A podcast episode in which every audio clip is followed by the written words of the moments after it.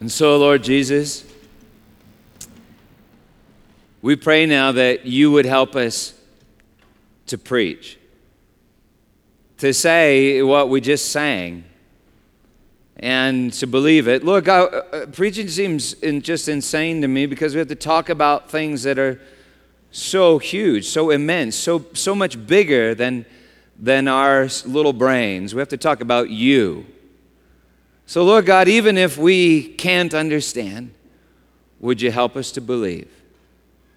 In Jesus' name, amen.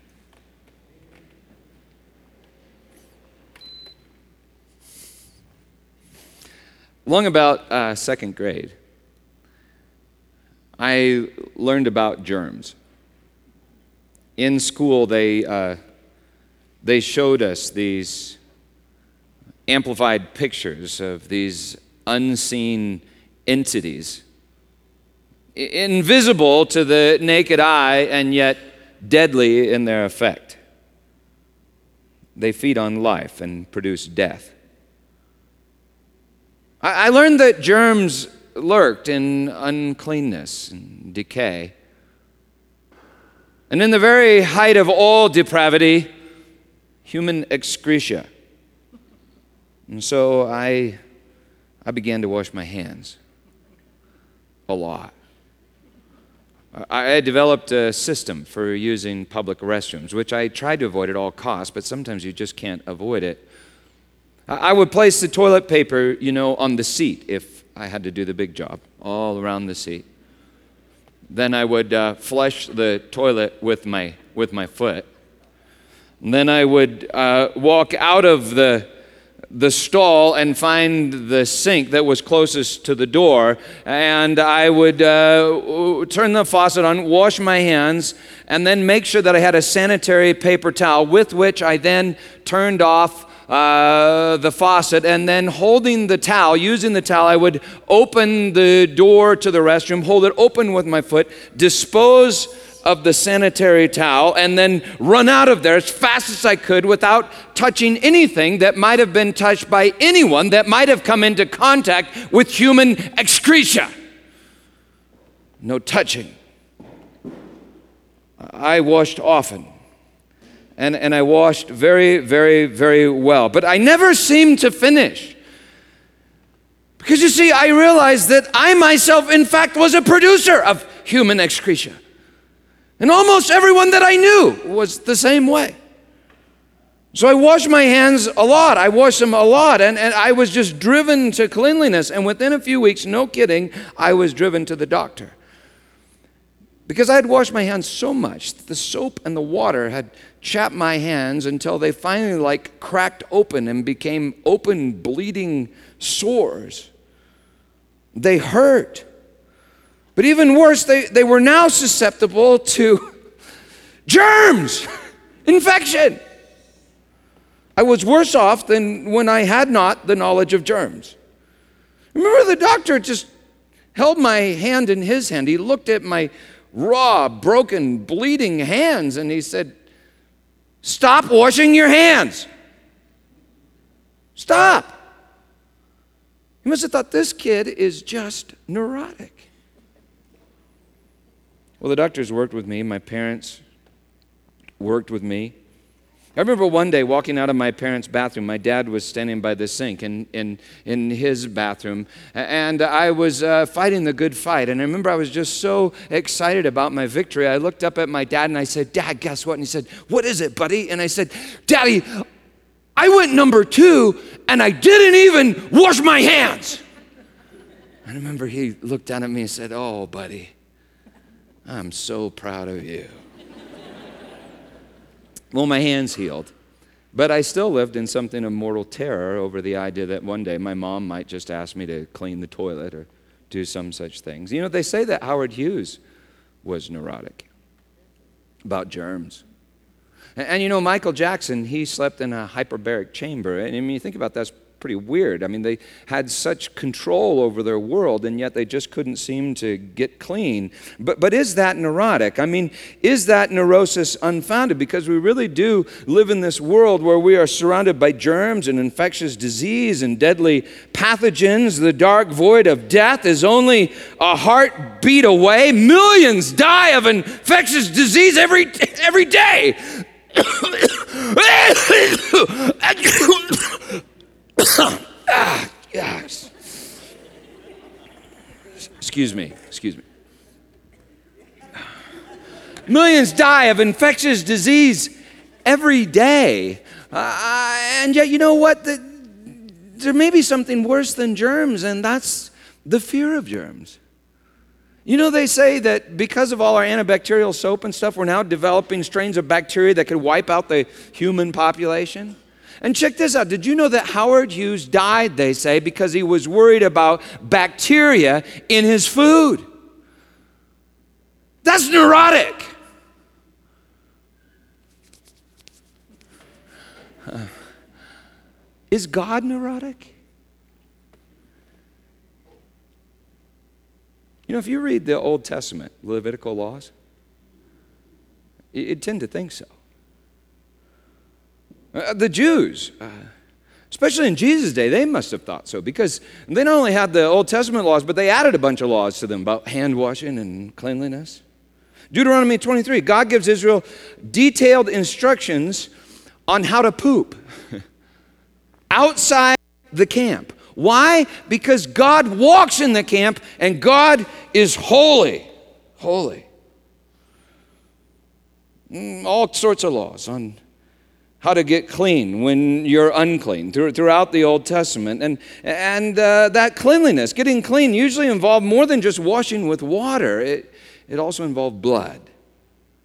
Hebrews 9.22. In, in fact, says the author of Hebrews, the law requires that nearly everything be cleansed with blood. Without the shedding of blood, there is no forgiveness of sins. The law. The law was given on Mount Sinai through Moses. But according to Scripture, humans first learned about the law in a garden, at a tree. On the sixth day of creation, there they acquired the knowledge of good and evil and got neurotic. God instituted the sacrificial system, but, but even with all that blood, the blood of bulls and sheep and goats and, and birds, that they just couldn't seem to get clean. You know, maybe human excretia is like a visible expression of a much deeper problem called sin.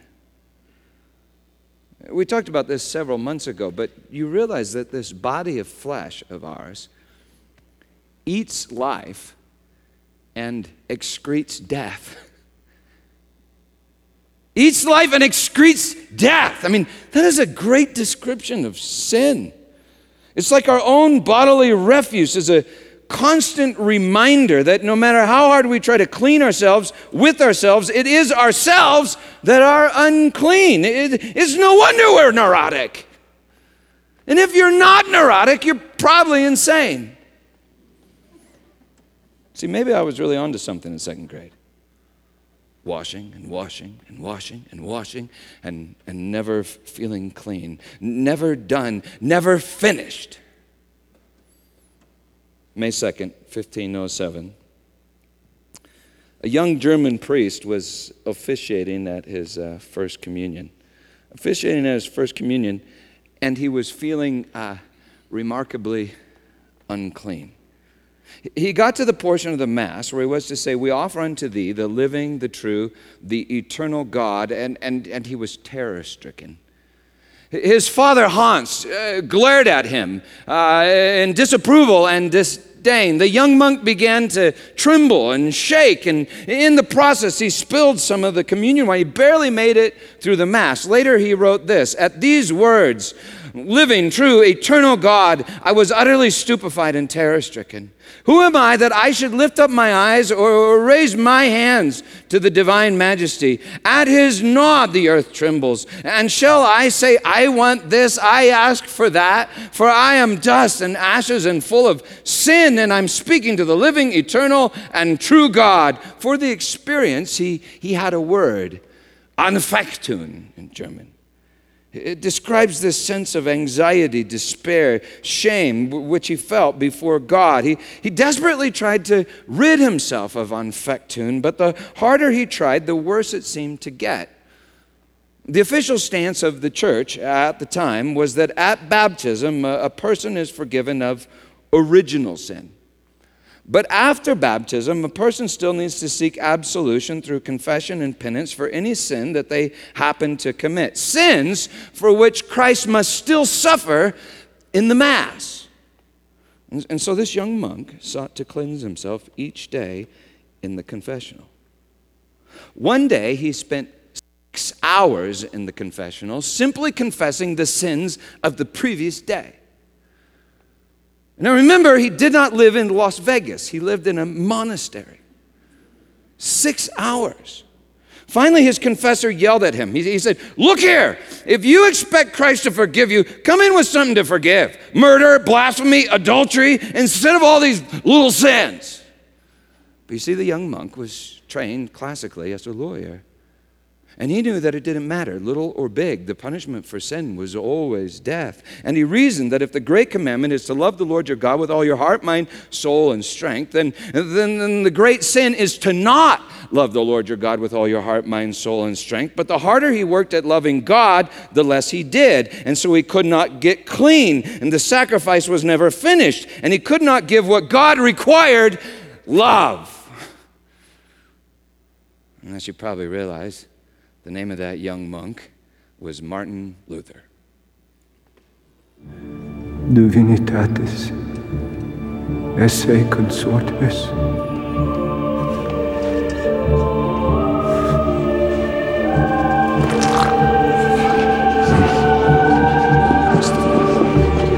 Father! Please stay for supper. Father! Your first mass, and you crap yourself. I hope we could talk.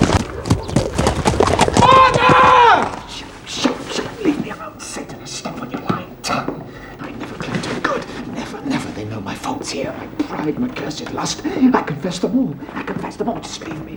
Just, just leave me. Just leave me. Leave me. Leave me.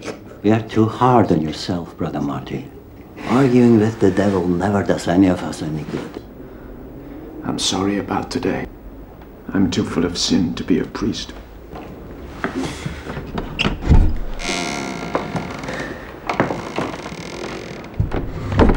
Know, in two years I've never heard you confess anything remotely interesting.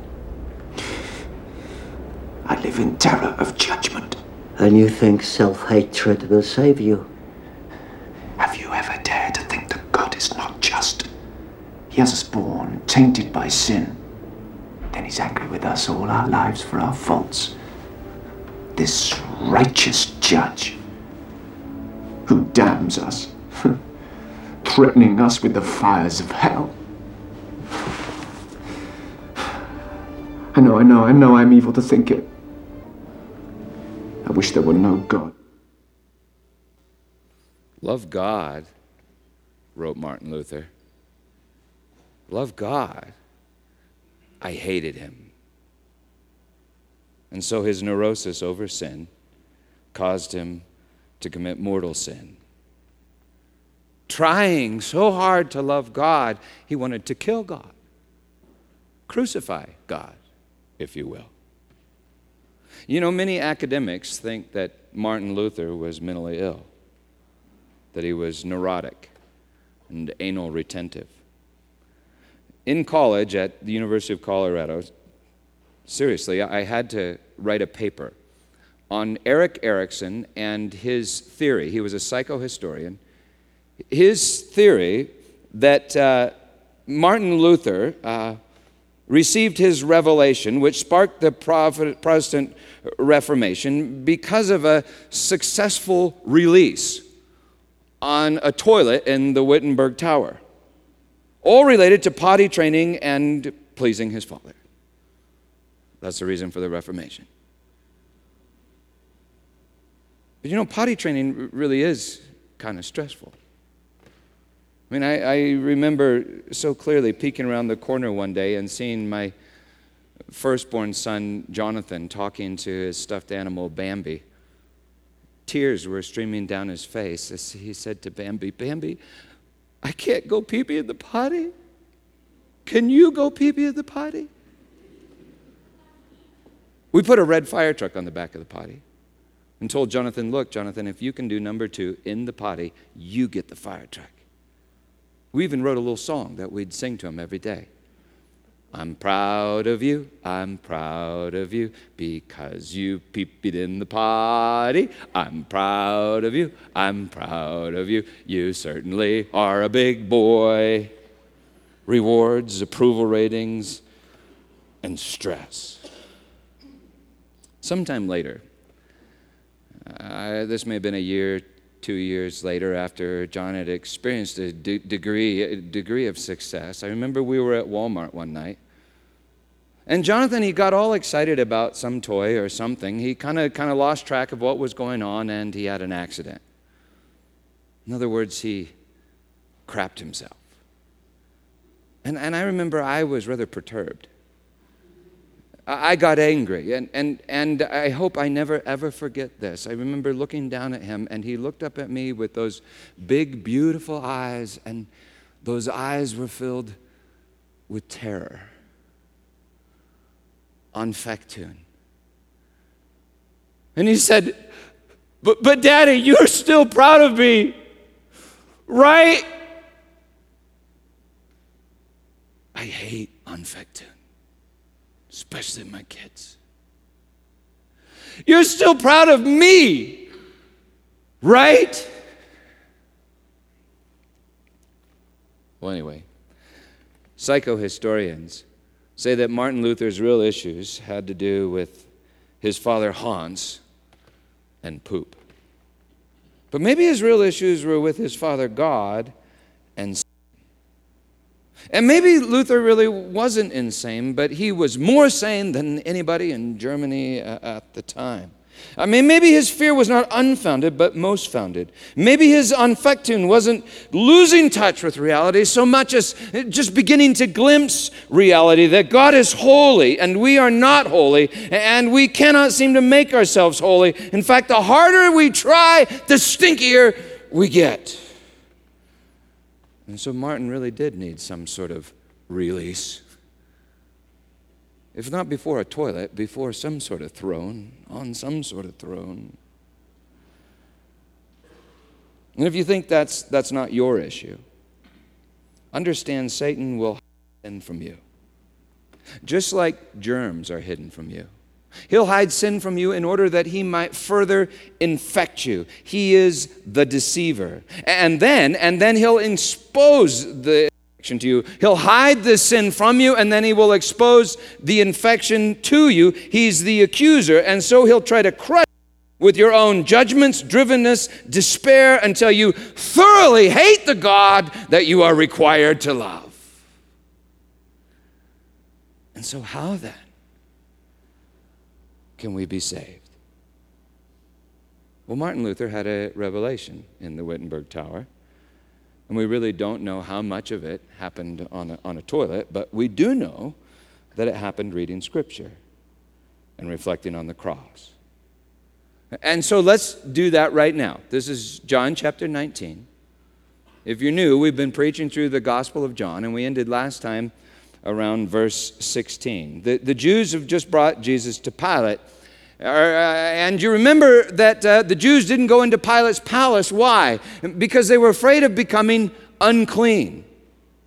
Pilate sentences Jesus, and Matthew records that Pilate washes his hands. In fact, there's this old legend that Pilate's ghost continually washes his hands because he, he just can't get clean. It's not finished. It's a legend. Well, in 1916, chapter 19, verse 16, Pilate delivers Jesus to crucifixion. So they took Jesus, and he went out bearing his own cross to the place called uh, the place called the place of a skull, which in Aramaic is called Golgotha. There was a legend that the skull of Adam was buried in this place. And, and still today, many Orthodox Jews, they think that Jerusalem is the site of old Eden. Eden. And, and, and John has told us, and he, and he will tell us later in the chapter, that in this place there was a garden. And in this garden there was a tree. And upon that tree they would nail the eschatos Adam.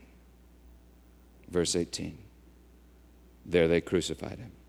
And with him two others, one on either side, and Jesus between them. Pilate also wrote an inscription and put it on the cross. It read, Jesus of Nazareth, the King of the Jews. Many of the Jews read this inscription, for the place where Jesus was crucified was near the city, and it was written in Aramaic, in Latin, and in Greek. So the chief priests of the Jews said to Pilate, Do not write the King of the Jews, but rather this man said, I am the King of the Jews. Pilate answered, What I have written, I have written. When the soldiers had crucified Jesus, they took his garments and divided them into four parts, one part for each soldier, also his tunic. But the tunic was seamless, woven in one piece from top to bottom, just like the robe of the high priest. And you remember that Jesus is our high priest, seamless. So they said to one another, let us not tear it, but cast lots for it to see whose it shall be. This was to fulfill the scripture which says, They divided my garments among them, and for my clothing they cast lots. Now, the scripture that John quotes is Psalm 22. And this is interesting because Psalm 22 was the scripture that really sparked the Reformation for Martin Luther. Psalm 22 starts with this line My God, my God, why have you forsaken me? Luther read that in the Wittenberg Tower and realized that Jesus had Anfechtung. He realized that on the cross, Jesus experienced Anfechtung, but it must not be his own Anfechtung because he was sinless. It must have been Luther's Anfechtung. My God, my God, why have you forsaken me? You know, Matthew, Mark, and Luke they all record Jesus saying that first line on the cross. But John records that Jesus fulfilled the psalm and then spoke the last line. This is how Psalm 22 ends, verse 31. He has done it. Perfect tense. In other words, it is finished. Verse 24. So the soldiers did these things. But standing by the cross of Jesus were his mother, and his mother's sister, Mary, the wife of Clopas, and Mary Magdalene. When Jesus saw his mother and the disciple whom he loved standing nearby, he said to his mother, Woman, behold your son. Then he said to the disciple, Behold your mother. And from that hour the disciple took her to his own home. After this, Jesus, knowing that all was now finished, said, To fulfill scripture, I thirst. A jar full of sour wine stood there, so they put a sponge full of the sour wine on a hyssop branch and held it to his mouth. Now, hyssop's a rather strange thing to mention at this point except for the fact that God commanded the Israelites to take hyssop branches, dip them in blood, and then spread that blood over their doorposts on the Passover. And John has made it very clear that Jesus is our Passover lamb. Behold, uh, the Lamb of God who takes away the sin of the world. You know, if he takes away the sin of the world, I mean, that sounds like there aren't many sins left to take away. Next verse. When Jesus had received the sour wine, he said, It is finished. And he bowed his head and gave up his spirit. It is finished. Maybe, thought Luther, Anfechtung is finished. It is finished. Have, have you ever asked this question? Well, what is it that's finished? Well, number one, uh, sacrifice. It, is finished is, is one word, tetelestai, from telos, the noun, and teleo, the verb. Uh, to an accountant, tetelestai meant paid in full. Hebrews 7:27. Jesus has no need like those high priests to offer sacrifices daily, first for his own sins and then for those of the people, since he did this once for all when he offered up himself. You know, when we come to the communion table, we participate in Christ's death and resurrection. And yet, Luther saw that Jesus was sacrificed once for all. It is finished. That means that Jesus has already paid for any sin that you might commit tomorrow. That means you can't earn grace with, with a really, really good confession. You know, I'm so sorry. You can't earn it that way. Well, that means grace already happened. And that means you can't make yourself any cleaner than, than you already are. That means you can't make God love you any more than he already does. That means God cannot be disappointed in you or disillusioned in you. He's already made up his mind about you. He has already decided, I am proud of you. It is finished. And so now what remains? Only to believe. Faith.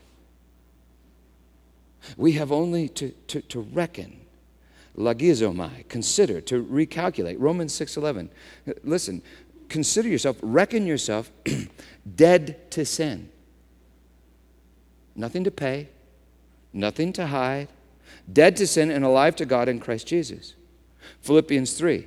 Paul writes that he considers the, the work of his flesh, reckons the work of his flesh uh, to be crap. And check this out the work, digestion of our flesh really is crap. Count sin as crap.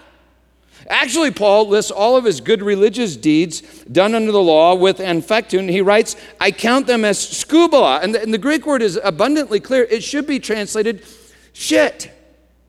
Sin is shit, argues Paul in the Bible. And so reckon yourself dead to sin and your sin as, as shit. I mean, why did I want to potty train my kids? Why did I do that? Because I'm neurotic? No, I don't think so. It's because I love my kids and I don't want my kids to live their life with skubala in their pants. Sin is crap. And when you see it, you'll stop crapping yourself. Sin is death and hell. When you see it, you'll want to let it go. Sin is crucifying the way, the truth, the life, the light, and love himself. And when you see him hanging on the tree, you will not want to do it ever again. But make no mistake, it's already been paid for. It is finished. And so it is sacrifice for sin. And it is the judgment. John, John 12, 31. Now is the judgment of this world, and when I be, be lifted up. It is sacrifice all, all, uh, for sin, all sin. It is sacrifice, it is judgment, and it is wrath. If he takes away the sin of the world, what's there to be angry about? Revelation 15, John sees seven angels with seven bowls. The bowls contain blood, and it must be the blood of the Lamb. And listen to what John writes With them, the wrath of God is finished. Teleo. As the seventh bowl is poured out, John hears a loud voice from the throne. And remember, the slaughtered lamb sits on the throne. And remember, Jesus was enthroned upon the cross. The loud voice cries, It is done. It's finished. It's ended. You, see, God's wrath has an end, a, a telos, a perfection, a goal. So God is not at all interested in endless wrath or endless torment. In the bowls is, is blood. And that blood is wine, and that wine is grace, and that grace is fire. It's endless fire. When we resist it, it burns. But the burning is not endless. The wrath has a purpose, the wrath has a telos, the wrath has a goal. When we resist, it burns, but when we surrender, we're home. Our God is an endless fire, and our God is our eternal home. Revelation 20:14. Listen to this. King James Version. Death and hell were thrown into the lake of fire.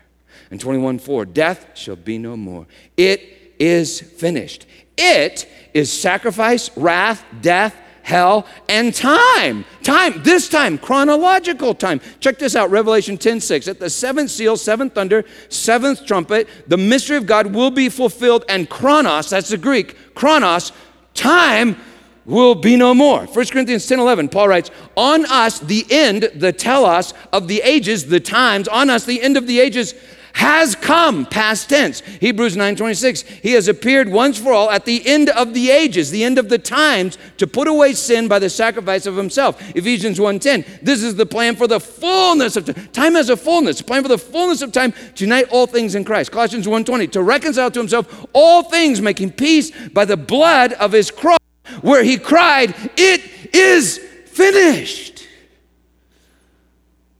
it is time it is creation. John just said so. We read it too fast. You didn't hear it. Verse 28 knowing that all was now finished. You know, all is a very simple word. You know what all means? All. All means all in like any language, unless, of course, the context tells you differently. Jesus is quoting Psalm 22. So this is the context this is how the psalm ends. Listen, verse 27 All the ends of the earth shall remember and turn to the Lord, and all the families of the nations shall worship before him. For kingship, kingdom belongs to the Lord, and he rules over the nations. All the prosperous of the earth shall eat and worship. Before him shall bow all who go down to the dust, even the one who could not keep himself alive. Posterity shall serve him. It shall be told of the Lord to the coming generations. They shall come and proclaim his righteousness to to a people yet unborn that he has done it. And Jesus cried from the cross, It is finished. The Word of God from the tree in the garden at the end of the sixth day. I wish we had time to review all those sermons from Genesis so you could see how true this really is. But according to Scripture, and maybe even according to Einstein's laws of physics, we exist in God's sixth day of creation. Until we come to the cross and believe the Word of God as He cries, It is finished, and enter God's rest the seventh day. Genesis chapter 2, verse 1. It is finished. All is finished. The works of God finished by the Word of God. In the Revelation, at the seventh seal, seventh thunder, seventh bowl, and seventh trumpet, John hears the one on the throne, whose blood forms a river, the river which covers the earth. He hears, Behold, I make all things new. And write this down, for these words are faithful and true. And then John writes, And he said to me, it is done. It is finished. I am the Alpha and the Omega, the beginning and the telos, the end. The end. John 19 30, tetelestai. It is finished. And, and now you may be thinking, and in fact, I kind of hope you're thinking, well, excuse me, Peter, but that was um, 2,000 years ago that he said, It is finished. And, and I'm sorry, I, I don't know what planet you happen to be from, but I happen to be from this planet. And just look around, it is not finished. This place is screwed up. Yeah, I, I know what you mean. But this is what Scripture says. At the cross, eternity, eternal life. The kingdom of God invaded time. Time has a beginning and time has an end, a telos. And at the cross, we come to the end. And the end is love. Burning hot, eternal, unquenchable love. Love that cannot fail, for we have already seen it win on a cross. For as long as we run from the cross of Christ, the Lamb upon the throne, We trap ourselves in darkness, lies, death, and hell, this age, this time, this earth, this world. But when we surrender at the cross, we're born from above, and an eternal seed is implanted in our hearts, implanted in our hearts. And, and so, what's our problem? Because there is a problem, right? What's our problem? Well, it's always been the same problem. Always. You know, the tree of knowledge didn't make Eve sin. Have you ever thought about that? The tree of knowledge didn't make Eve sin. The tree of knowledge revealed sin in Eve. Sin is, is a void, sin is the absence of faith. Faith had not yet been created in Eve. So Eve didn't trust that God finished it and that God finished her. And so Eve tried to finish herself and create herself in God's image. Listen closely faith is trust in God, and God is love.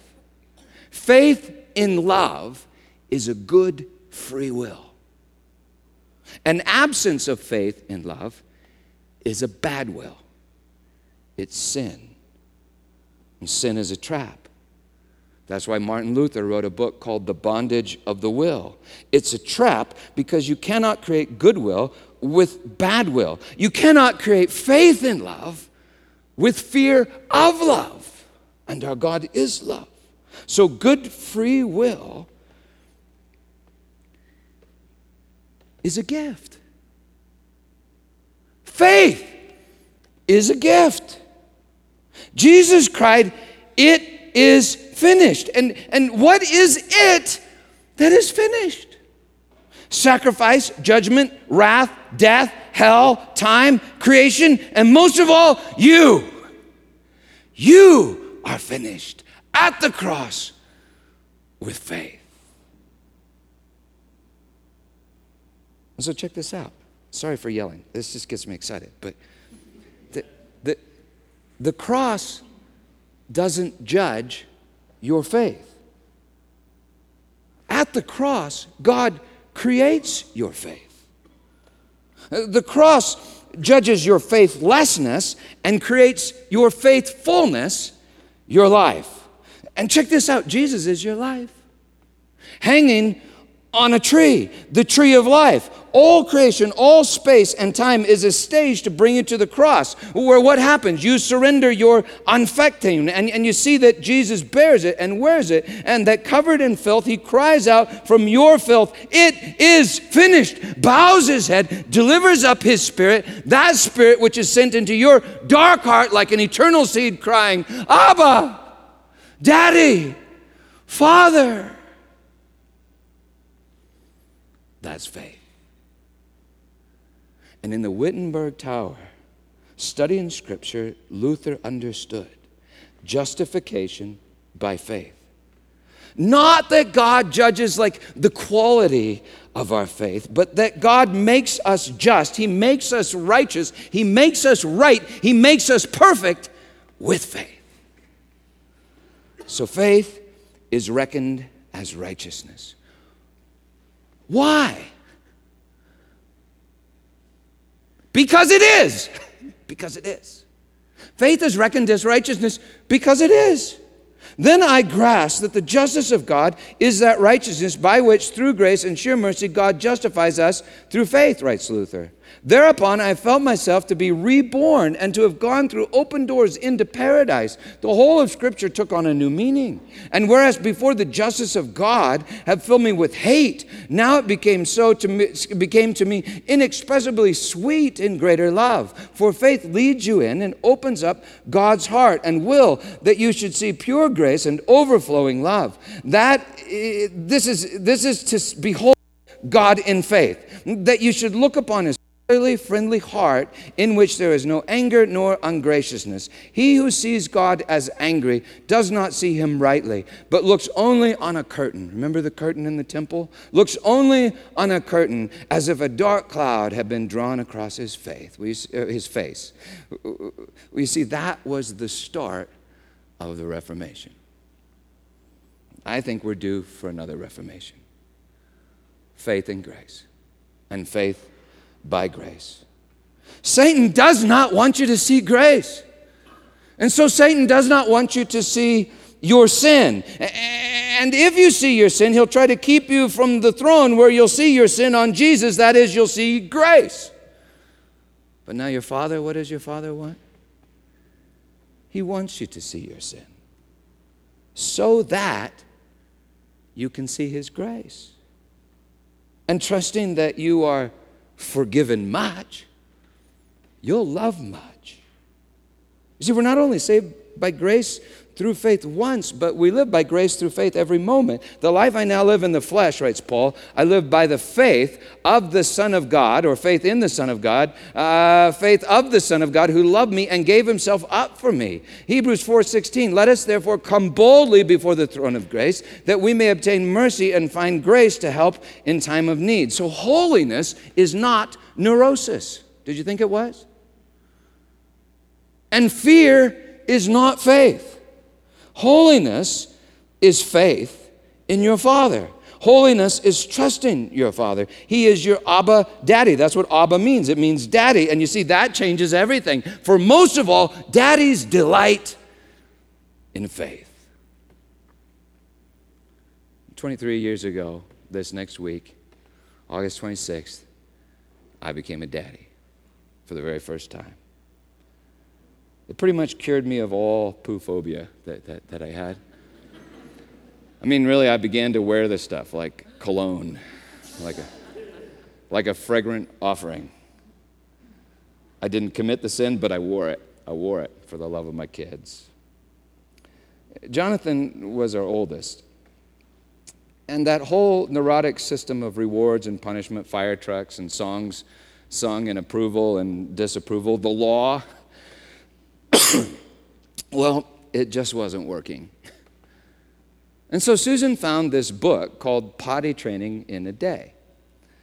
And she had this theory that I should be the one to train Jonathan since we shared a similar plumbing system. So she uh, took uh, baby Elizabeth, went shopping for the day, and left me alone with Jonathan and any uh, remaining poo phobia that, may, that I may have had at, at, the time. Well, Jonathan and I, we spent the morning together, and we really had a, a, wonderful time. But as expected, at a certain point, Jonathan had an accident, a rather sizable accident. And according to the book, it was my job to take Jonathan into the, to the bathroom and put the poo poo in the potty and put John on top of the potty and make him sit there anyway, thus showing him that hiding the dirty deed was just futile. Well, anyway, I, I remember I took John in by the hand. He was wearing this little white shirt, very white shirt, and white underwear. I remember I walked him in and I, I stood him right there uh, before the throne, before the toilet, and, and I, and I, uh, I pulled down his, his little white underwear things uh, like this. And then I remember kind of like trying to control him. I, I reached back over here to get some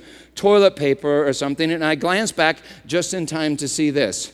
Little Jonathan looks left, he looks right, then he reaches down, and with his hand, he grabs his accident. He, he grabs the visible expression of his sin nature. And then he stood up and he just hurled it at the toilet, and it, and it hit the lid, lifted up on the tank like a backboard, bounced off the lid into the bowl, two points. And then I remember he turned and looked at me, and his eyes just got so big. He was so thrilled with what he did for me. And, and then, then as, as he's looking at me, he, he takes his dirty hand and uh, he starts wiping it across his clean white shirt, smiling the whole time as his eyes sparkle with joy, as if to say, Daddy, I did it for you. Daddy, are you not proud of me?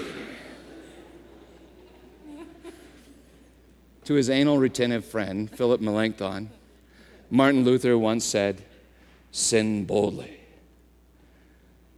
I think he meant live like little Jonathan Hiett. Come boldly before the throne of grace and live boldly in the knowledge of your Father's grace. And so John stood there before the throne, smiling at me as if to say, Are you not proud of me?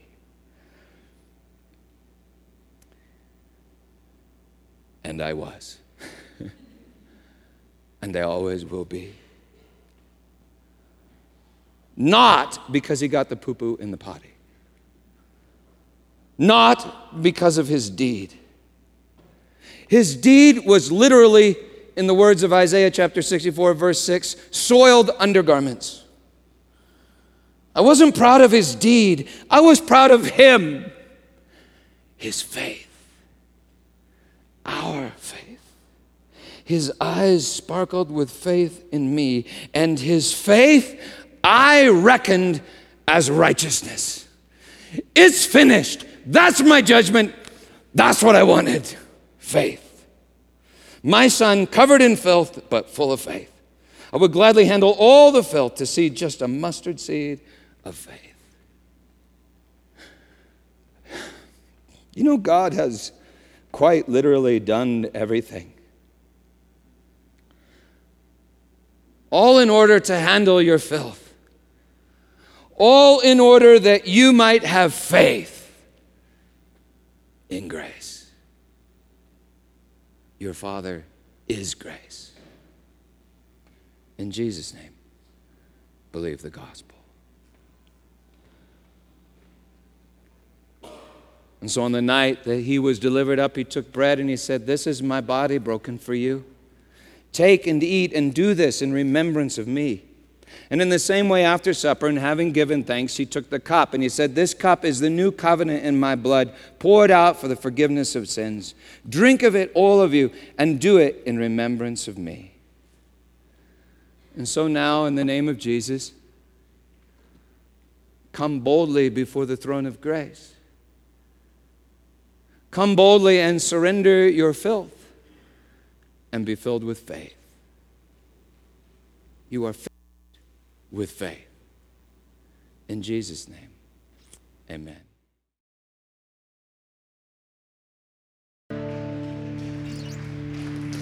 Amen. So, Lord Jesus, we worship you. And Lord Jesus, we thank you for creating faith in us. For you create that faith with your very own blood, and your very own body, and through the power of your spirit. And Lord God, we confess to you that we have taken credit for our own creation, but you are a good creator. And so, Lord, we thank you even for our faith. Lord God, sometimes I get confused about my faith. Is it my faith? Is it your faith? Is it you believing inside of me? Is it me believing? And I wonder, well, Uh, whose faith is that? And Lord Jesus, last night I was thinking, well, I don't know. Does it matter? Everything is grace. Everything is grace. And you are good. And we are yours. And even here in this fallen world, we can live in the seventh day. We can rest because of you. Thank you, Lord God, for your unspeakable, unstoppable, unquenchable love. In our Lord Jesus, we pray these things. Amen.